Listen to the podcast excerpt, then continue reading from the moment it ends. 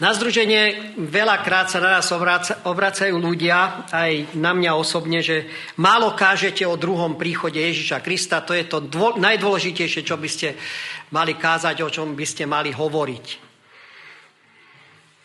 Ako, e, samozrejme, hovoriť o druhom príchode Ježiša Krista je veľmi dôležité, a je, ale je veľmi dôležité byť v tej veci čestný, a ne, nenačrtovať nejaké scenáre, ktoré potom budeme musieť raz odvolávať. Viem, o čom hovorím, vyrastal som v tejto cirkvi a počul som mnohé scenáre, aké budú a kto bude ten posledný pápež a kto bude ten posledný prezident Spojených štátov a podobné otázky. A teraz, e, keď si na to spomeniem, tak poviem si, čo teraz to treba odvolať, to, čo bolo povedané. Takže Skôr by som chcel hovoriť, áno, budem hovoriť dnes o druhom príchode Ježiša Krista, ale e, tak ako to Ježiš Kristus načotol Matúša 24. a 25. kapitole. Viete, že tam hovorí o tých znameniach, o tom, čo sa bude diať, ale ukončuje celú toto kázeň e, niekoľkými podobenstvami. Všetky tie podobenstvá hovoria o tom, že čo znamená byť pripravený na druhý príchod Ježiša Krista. U Matúša 24 hneď na konci nájdeme podobenstvo o tom vernom a nevernom správcovi a každé z tých podobenstiev, ktoré bude nasledovať vrátanie toho o vernom a nevernom správcovi, je o tom, že niekto má prísť, na niekoho sa čaká, ale niekto mešká. Ale nakoniec príde. A to, čo znamená byť pripravený, nie je vlastnenie nejakej dogmatickej pravdy. Ani v jednom z tých podobenstiev nie je ukázané, že to, čo bude rozhodovať, že budeme, bude nejaká veľká dogmatická pravda, nejaká teologická pravda, teoretického charakteru, ktorú budeme zvestovať a ktorá sa bude zvestovať. Nie. Tie podobenstvá všetky ukazujú na praktický kresťanský život. Takže vždy sa niekto čaká, niekto príde, niekto mešká, nakoniec príde. A tak v tom verno a nevernom správcov je ukázané, že, že máme byť verní, tak ako v úlohách sme sa učili. V tom ďalšom podobenstve o desiatých pánach je povedané, že poznáš ma, nepoznáš ma. Máš so mnou úzky vzťah, nemáš so mnou. Tí, ktorí zostanú vonku, to nie je o tom, že niekto má v zásobe Ducha Svetého, niekto nemá v zásobe Ducha Svetého. Prosím vás pekne, to je hlúposť. Ducha Svetého v zásobe nemôžeme mať. Duch Svetý musí mať nás. To, čo môžeme mať v zásobe, sú skúsenosti, ktoré prežijeme pod vplyvom Ducha Svetého a ktoré nám e, sprítomňujú Ježiša Krista a o to sa potom v kríze môžeme oprieť. Samozrejme, že Duch Svetý je tam dôležitý, ale nie samotného Ducha Svetého v zásobe. No a potom ďalšie podobenstvo je o tých hrivnách. Tam Používam to, čo mi pán Boh dal, nepoužívam to, čo mi pán Boh dal. A to posledné podobenstvo o ovciach a kozloch je nadpísané o poslednom súde. To sa trošku líši, lebo tam sa niekto nečaká, tam už niekto tu je prítomný. Viete, ono, keď niečo chcete povedať svojim pôsobením, svojim životom, tak to najdôležitejšie a ten zlatý klinec si väčšinou nechávate nakoniec. Toto kázanie Ježiša Krista, Matúš 24-25, je posledné kázanie Ježiša Krista u evangelistu Matúša. A tie podobenstva sú poslednou pasážou toho kázania. A to podobenstvo, na ktoré sa chcem ja dnes zamerať, je posledné zo všetkých tých podobenstiev. Podobenstvo o ovciach a kozloch. A keď na ne niečo je kľúčové, niečo je dôležité, niečo je podstatné, niečo, na čo nesmieme zabudnúť, to Ježiš práve zdôraznil v tom poslednom podobenstve. A Ježiš Kristus to kľúčové posolstvo prerozprával formou apokalyptickej drámy. Tak by sme to mohli nazvať. A Ježiš Kristus, keď rozpráva, vždy príde k ľuďom tam, kde sa nachádzajú. Čo poznajú, čo im je blízke. Keď hovorí o kvase, tak sa nadýchnete a vo vzduchu cítite e, vôňu toho pečúceho sa chleba. Keď hovorí o rybách a sieti, tak sa pozriete a tam naozaj tí rybári tie siete sušia alebo práve vyťahujú z vody. Keď hovorí o laliách, tak sa pozriete a tie lalie tam sú Keď hovorí o horčičnom zrne, tak to horčičné zrnko alebo tie kríky tam naozaj sú. Ježiš Kristus, keď hovorí o rozsievačovi, pozrite sa tam na ubočí a tam rozsievač chodí a rozsieva. On vždy hovorí veci, ktoré sú ľuďom blízke. A tak to podobenstvo o ociach a kozloch bolo bežné, že ovce a kozy sa spolu pásli v Palestíne počas dňa. Áno, ovce a kozy sa spolu pásli. Ale večer ovce sa správali inak a kozy sa správali inak. Ovce boli disciplinované, išli do košiara, tak ako pastier ich nasmeroval, ale kozy nie. Tie začali panikáriť, ako náhle sa ochladilo, ako náhle prišla tma, snažili sa priblížiť jedna k druhej hlavou a telom zohrievať jednu druhú, lebo sa ochladilo. A k tomu, aby nenastal chaos stáde, každý, kto počúval toto podobenstvo Ježiša Krista, vedel, že áno, ovce a kozy treba rozdeliť predtým, než idú do košia. Takže nič Ježiš nepovedal takého, čo by oni nepoznali. Možno my nepoznáme. Možno sa môže stať, že niekto z našich detí e, ešte nevidel nazdivo kozu len v televízore alebo ovcu, ale, ale tu taká situácia neprichádzala do úvahy. Tam Ježiš hovorí k ľuďom, ktorí túto vec poznali. Čiže Ježiš vždy prichádza tam, kde sme, kde ľudia sú a krok za krokom ich potom vedie k tej hlavnej myšlienke. Tak to robil aj teraz. Keď prečítame to podobenstvo,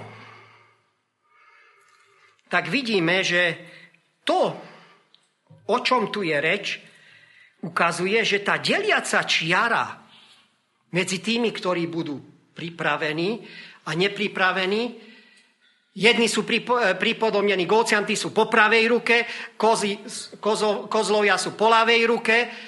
Tá deliaca čiara, tá nebude určovaná podľa ľudských predstav. Tá deliaca čiara medzi tými pripravenými a nepripravenými je určená niekým iným. Tým, kto je nad nami, kto nás prevyšuje samotným Bohom, pánom života a smrti. Ježišom Kristom. A darmo by, by sme chceli rozhodnúť, že kto bude po pravici a po lavici na základe nejakého ľudového hlasovania alebo posielania SMS-iek na nejaké špeciálne čísla alebo podľa počítania počtu lajkov na sociálnych sieťach. Nie, nie, nie, toto nebude rozhodovať.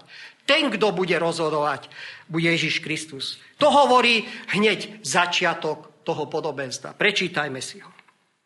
Matúš 25, 31 až do konca. Keď príde syn človeka vo svojej sláve a s ním všetci anieli, zasadne na trón svojej slávy. Vtedy sa pred ním zhromaždia všetky národy. On oddelí jedných od druhých, ako pastier oddeluje ovce od capov. Ovce si postaví napravo a capov naľavo. Potom král povie tým popravici, poďte požehnaní môjho otca, zaujmite kráľovstvo, ktoré je vám pripravené od založenia sveta lebo som bol hladný a dali ste mi jesť. Bol som smedný a dali ste mi piť. Prišiel som ako cudzinec a prichýlili ste ma. Bol som nahý a priodeli ste ma. Bol som chorý a naštívili ste ma. Bol som vo vezení a prišli ste za mnou.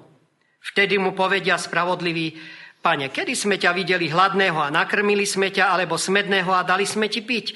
Kedy sme ťa videli ako cudzinca a prichylili sme ťa, alebo nahého a priodeli sme ťa? Kedy sme ťa videli chorého alebo vo vezení a prišli sme za tebou? Kráľ im odpovie, amen, hovorím vám, čokoľvek ste urobili jednému z týchto mojich najmenších bratov, mne ste urobili. Potom povie aj tým poľavici. Odíďte odo mňa zlorečený do väčšného ohňa, ktorý je pripravený diablovi a jeho anielom.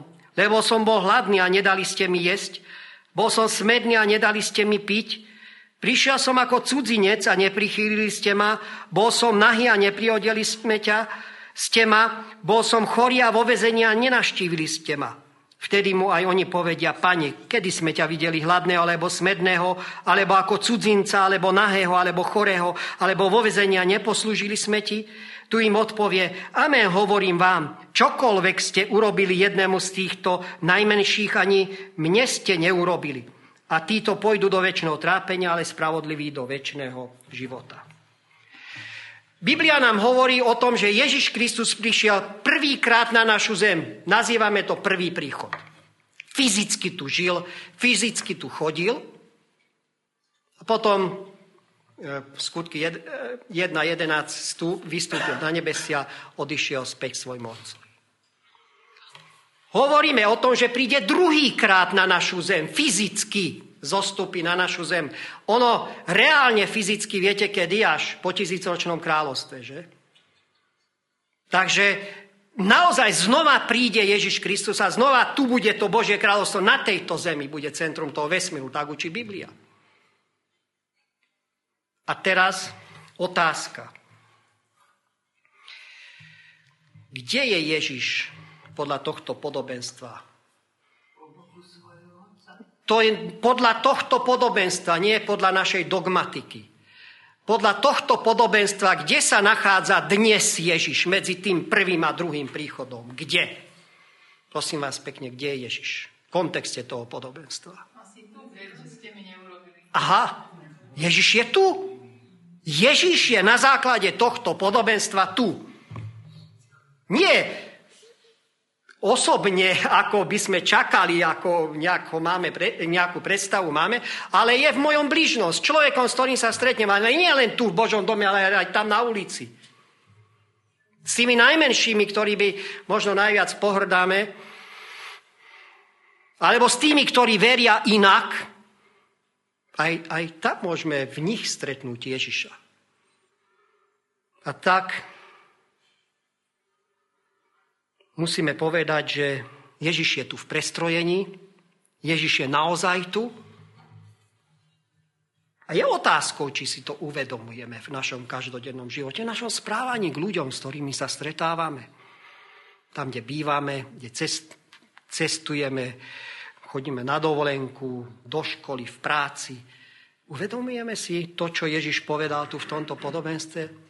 Ono, viete, toto nie sú nejaké náhodné rady, nejaké eventuálne možnosti, ako a čo bude rozhodovať o pripravenosti, ale to, čo tu je, je, viete, koľkokrát zopakovaný zoznam koľkých vecí, koľko vecí tam je vymenovaných.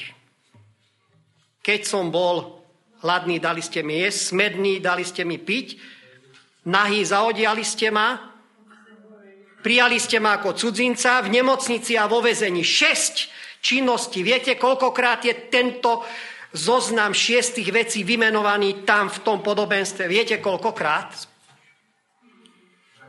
Nie dvakrát. Štyrikrát.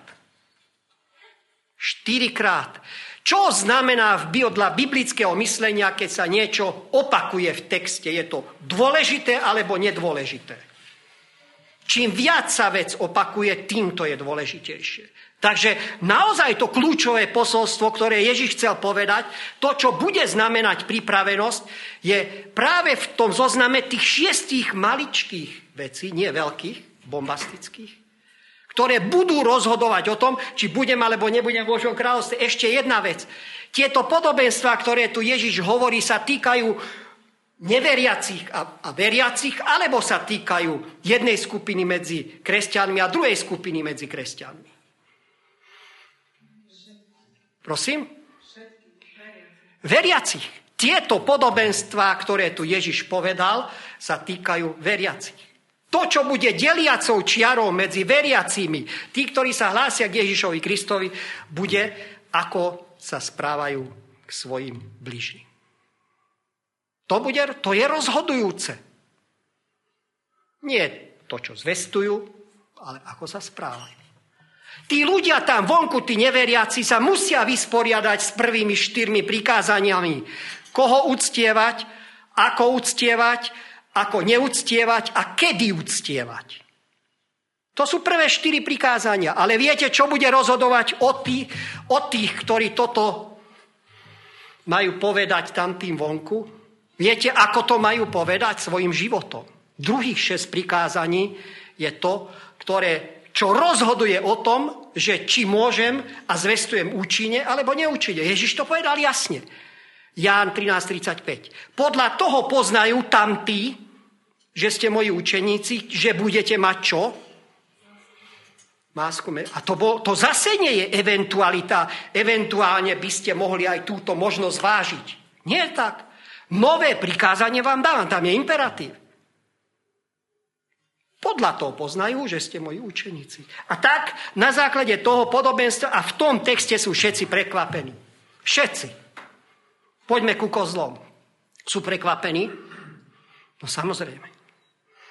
Pane, to naozaj myslíš vážne? Ten človek? To, že si ty? Také maličkosti? To, že by rozhodovalo? Také drobné veci? Pane, sorry, ak nepovedal si nám to. My sme to nevedeli. Na vine si ty, lebo si nám to nepovedal. Keby sme to vedeli, tak by sme to urobili. My sme to nevedeli. Adam a Eva v rajskej záhrade. Kto bol na vine?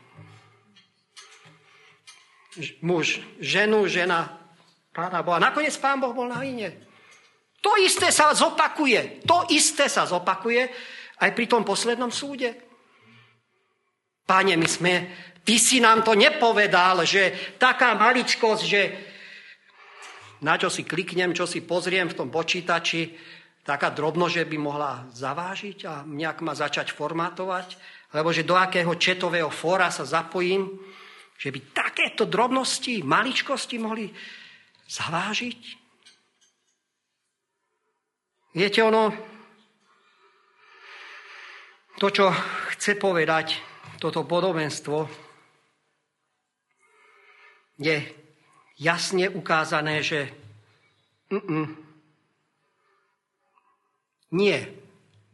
Počet sms ktoré zdvihnú naše sebavedomie a ľudia zahlasujú za nás, nie nejaké lajky, ale toto. Tieto drobné skutky lásky. Dave Galloway napísal vo svojej knižke, popísal návrat jedno vietnamského vojaka z frontu, teda späť domov. Priletel lietadlom e, z e, Ázie, z juhovýchodnej Ázie do Kalifornie, pretože býval až v Bostone, Kalifornii musel presadnúť na druhý let. A mal trošku prestávku medzi jedným a druhým letom. Vyhľadal telefónnu budku, ešte vtedy neexistovali mobilné telefóny a e, vytočil svojich rodičov, ktorí v Bostone bývali. Ich rodina patrila do meskej smotánky, užívali si život. Každý deň e, alebo každý týždeň organizovali párty vo svojom dome, prichádzali významní ľudia, posúvali sa pomaličky na spoločenskom rebríčku vyššie a vyššie. Aj teraz to tak bolo.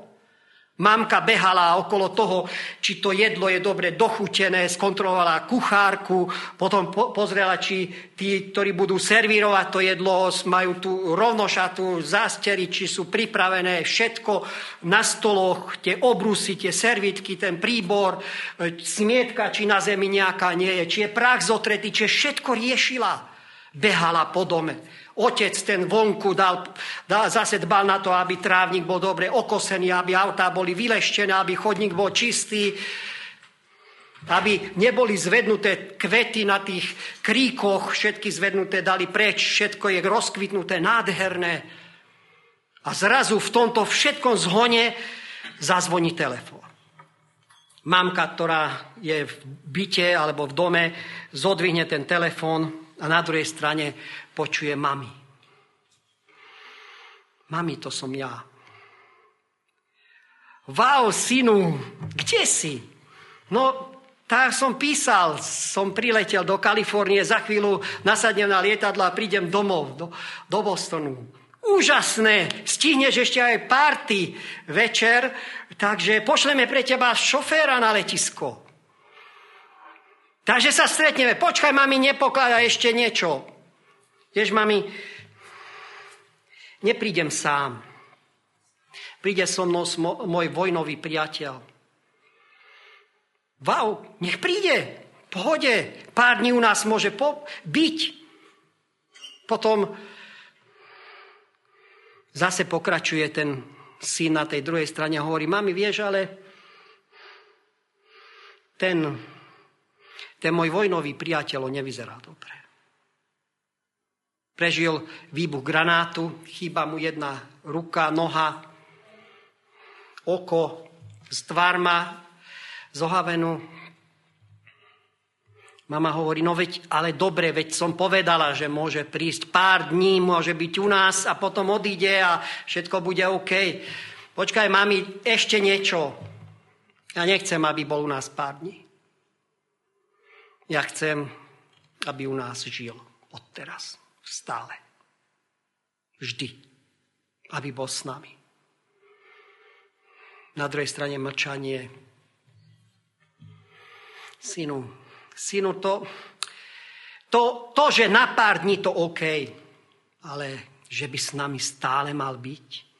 Vieš, vieš, ty, tí ľudia, tá spoločnosť, ktorej sa my pohybujeme teraz a, a už vystupujeme po tom rebríčku stále vyššie a vyššie, vieš, oni sú citliví ľudia.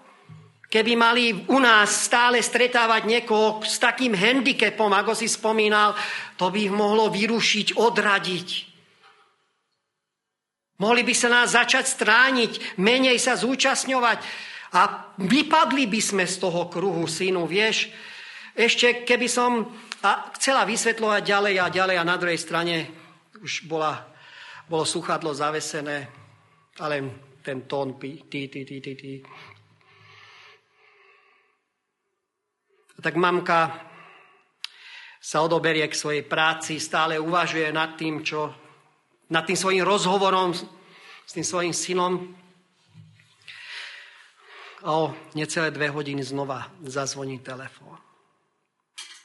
Uteka k nemu, možno bude môcť niečo napraviť, lebo nejak nie je spokojná s tým, ako odviedla ten rozhovor, ale na druhej strane sa predstaví kalifornská policia. A hovorí, viete, pani, Pri letisku sme našli pri telefónnej búdke človeka, ktorý spáchal samovraždu. Vlastnou zbraňou, ktorú mal. Ten človek, ktorého sme našli a ktorý spáchal samovraždu, nemá jednu nohu, jednu ruku, jedno oko, má zohavenú tvár. Podľa dokladov sme zistili, že ide nesporne o vášho syna. Nie, to, to nie. Ja som to nevedela. Ja som nevedela, že to je on. Keby som to vedela. Viete, sestra, bratia, priatelia, v týchto veciach žiadne keby neexistuje. Na tom poslednom súde Neexistuje žiadne keby. Keby sme vedeli, že si to ty. Keby sme vedeli, že si to ty, pane, tak by sme to urobili, ale my sme to nevedeli. My sme sa pripravili na veľké úlohy, veľké bombastické kázania,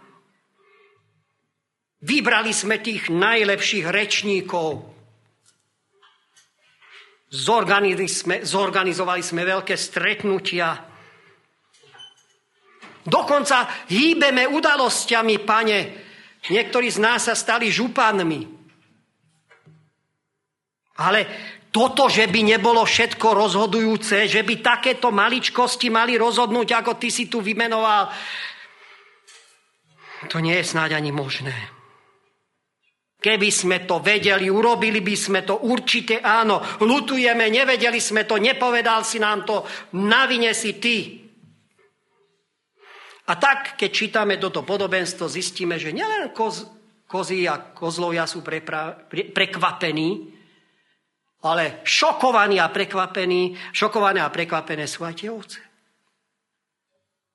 Nevedeli, že ide o Ježiša, ale ako keby vedeli, že ide o Ježiša. Správali sa tak ku každému, ako keby to bol Ježiš. Prečo? Lebo také ich srdce nevedia inak. Oni inak nevedia. Záleží im na ľuďoch, majú ľuďo, ľudí radi, nenaháňajú senzácie. Nerobia všetko tak, aby reflektory boli zamerané na nich, aby vo svetle reflektorov každý videl, čo robia. Nie.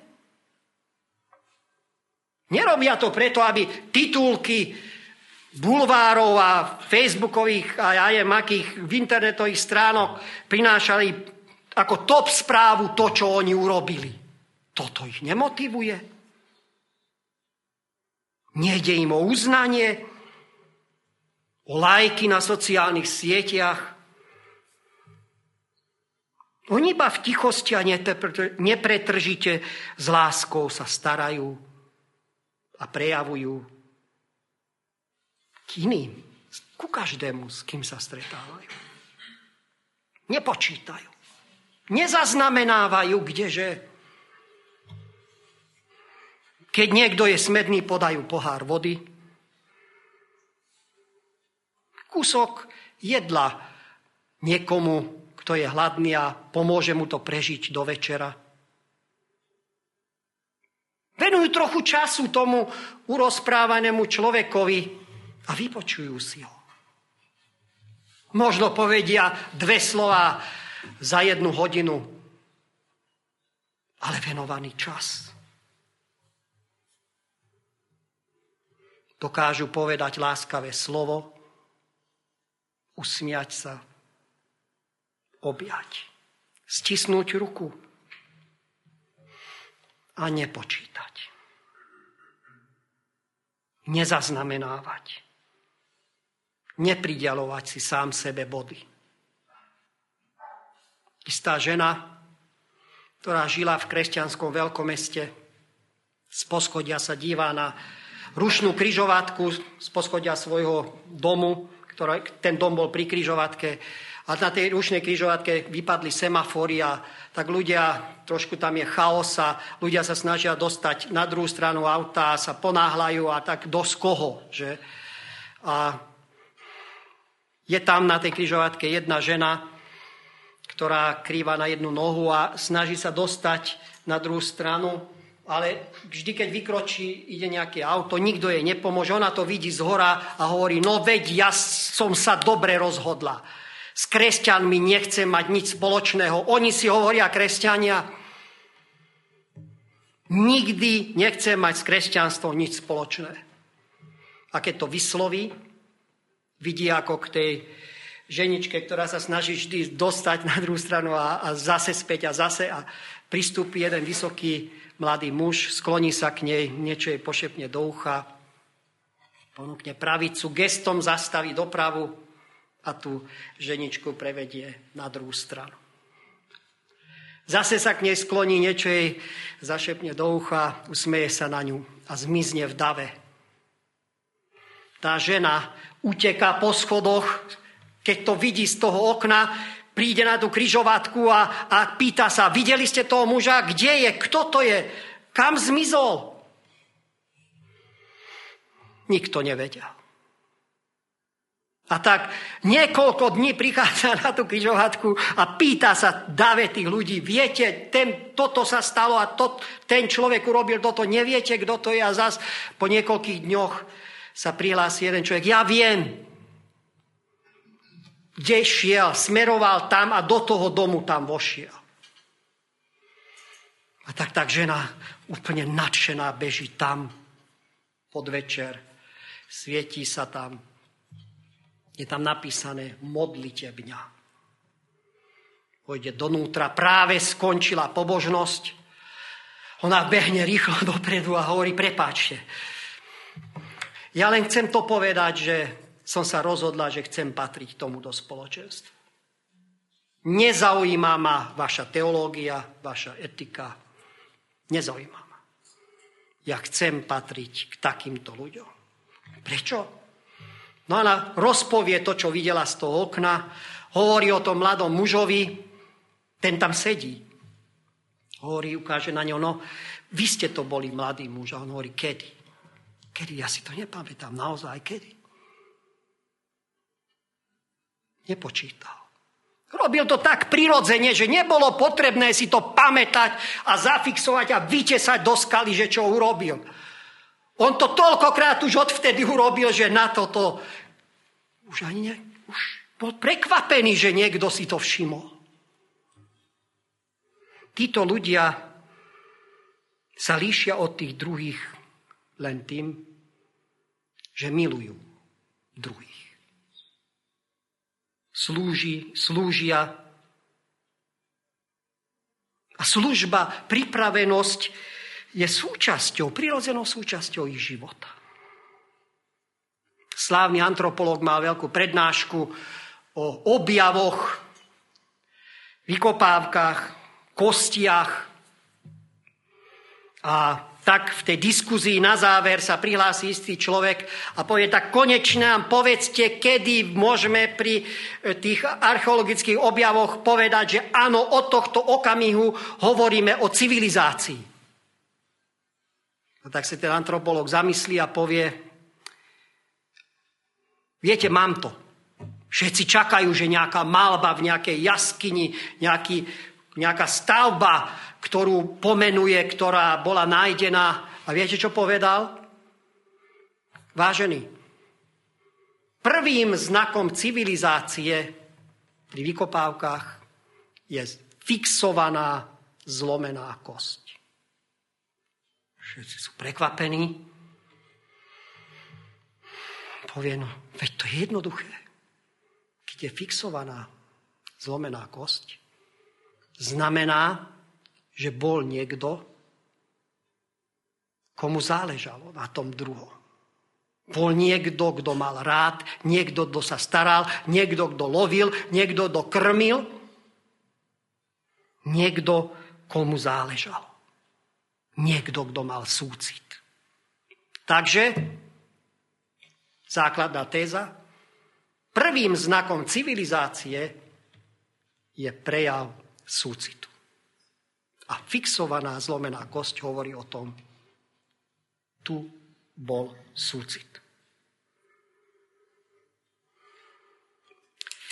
A tak na záver sme možno prekvapení aj my. Ježišov zoznam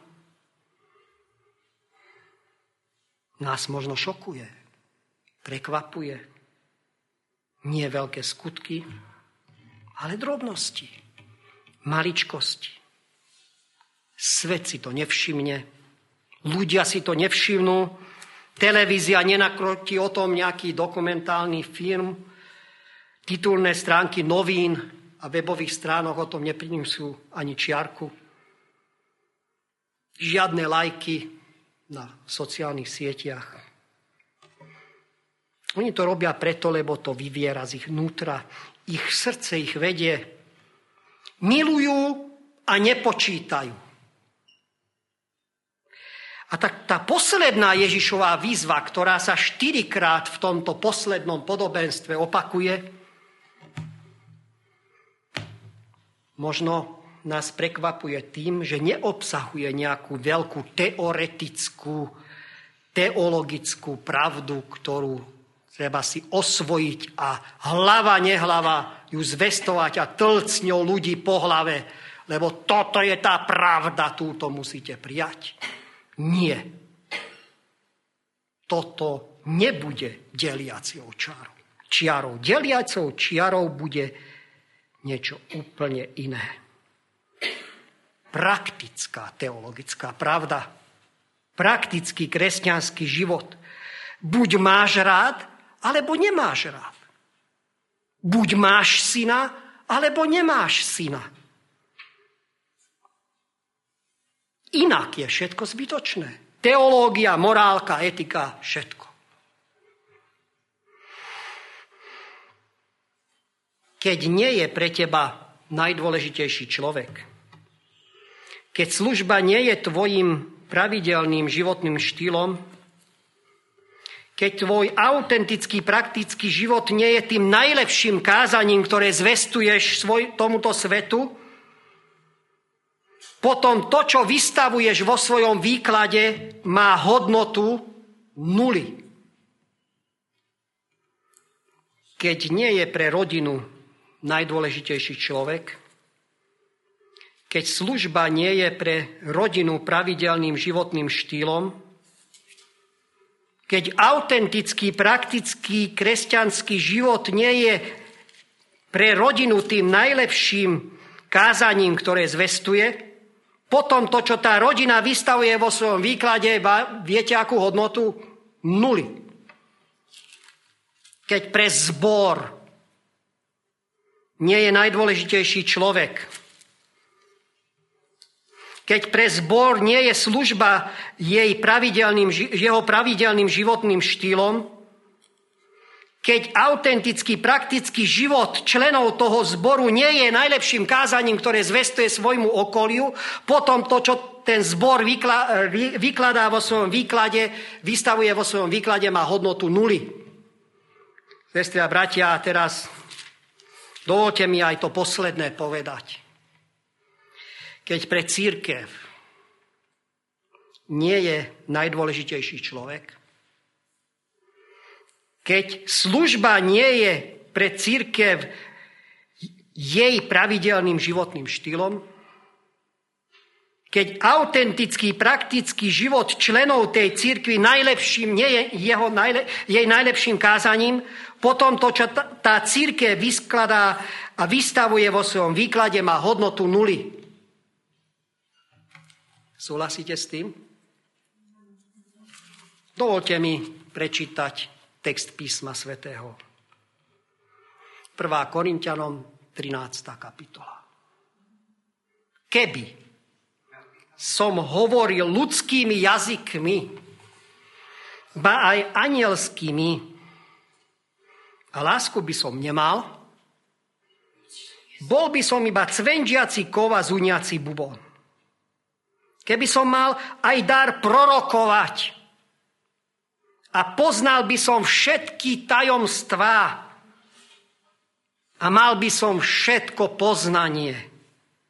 A keby som mal takú silnú vieru, že by som hory prenášal, no lásku by som nemal, nebol by som ničím. A keby som rozdal všetok svoj majetok a vydal svoje telo na upálenie, No lásku by som nemal, nič by mi to neosožilo. Na, úplne na záver citát z knihy Kristové podobenstva. Autorka Ellen Whiteová. Strana 321.